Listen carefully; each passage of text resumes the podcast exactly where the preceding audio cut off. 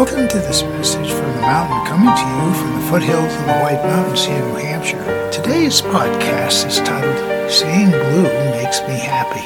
The theme of blue flowers continues as the beautiful blue ground phlox are also in bloom. And I love to look out and see those patches that keep growing a little bit each year.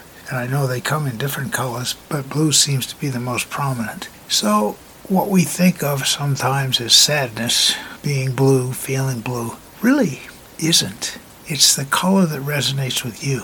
Some people feel red is energy. Some people feel red is relaxing. So each one of us interprets life different. And so it is when I see blues, whether it's bluets or forget-me-nots or even blue lilac blossoms, which will be open before long.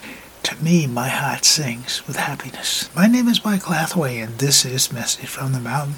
Tis my prayer these words are right and good for you whenever you hear them. Thank you so much for listening.